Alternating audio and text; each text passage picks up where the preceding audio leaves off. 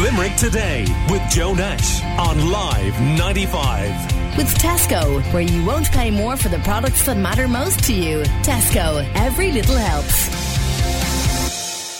So you think you've heard it all when it comes to housing, and then something else comes along to surprise you. There's a shipping container advertised as a one-bedroom apartment for rent in Limerick. And I'm joined in the studio by Live ninety-five's Rebecca O'Sullivan. Good morning to you, Rebecca. And Sinn Féin Limerick City T D Maurice Quinlivan joins me on the line, and you're welcome as well, Maurice. Thanks Thank for you. joining us. Uh, Rebecca, where did you first see this, and what does this apartment look like?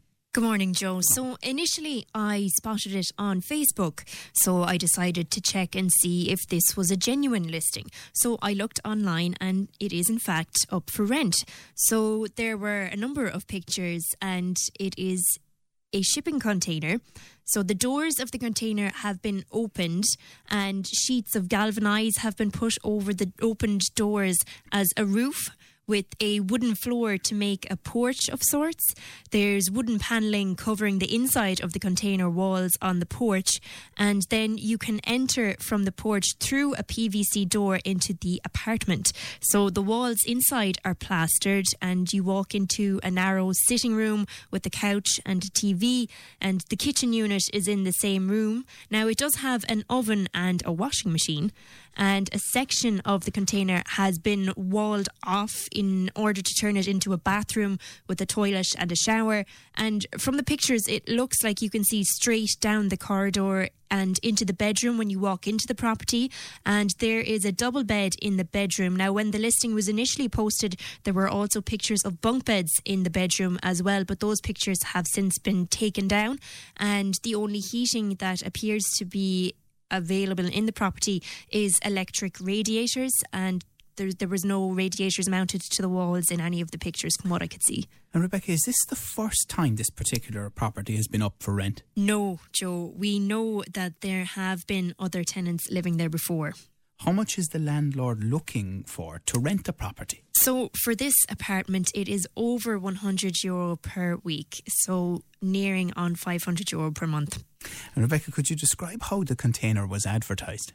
Yes, Joe, it was advertised as a one-bedroom apartment with one bathroom.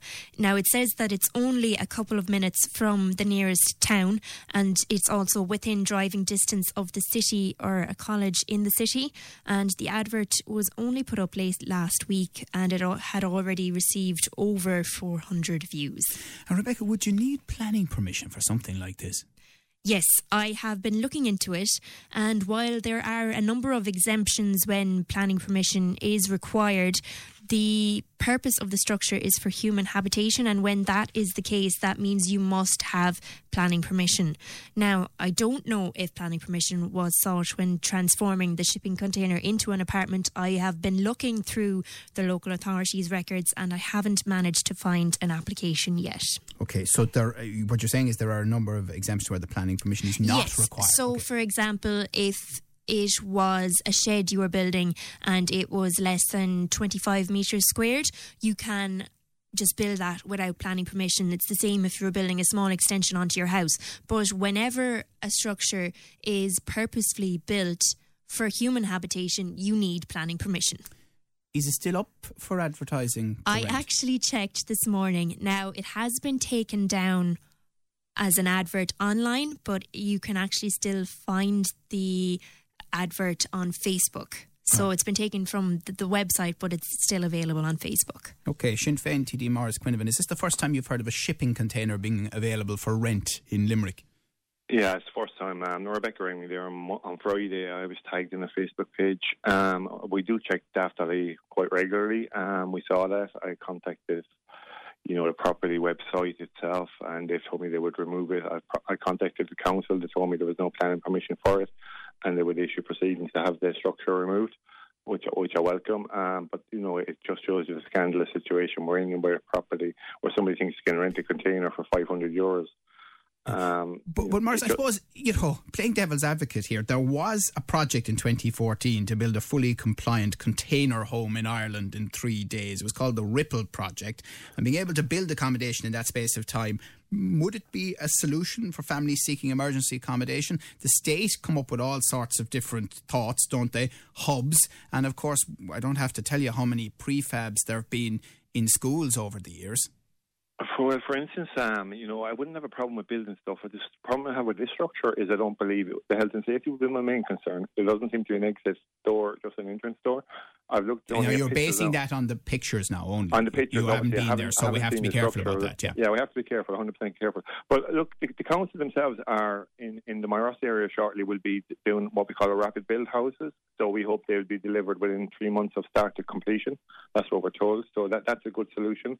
That's what, and these will be decent houses that will last probably longer than regular houses are lasting. It's a new construction firm is doing that. So. We need we need solutions like that. Um, we're in a crisis at the moment. The rent the rent prices across the city are incredible. They've increased. Like, they've almost doubled in the last number of years, up by one hundred one percent in the last five years, up by ten point five percent last year. Um, you know, and we do need to come up with solutions that would fix that. Now, we did propose over the last number of years to have a rent freeze. Now, probably for Limerick it's too late. Rent pressure zone has come in Limerick again, probably too late. Uh, I think we reached, hopefully, reached nearly the max price that people can pay. But on my constituency office, every single day we're contacted by families who are at work, who are getting um, increases in their rent, who have got notice to quit, who have nowhere to go.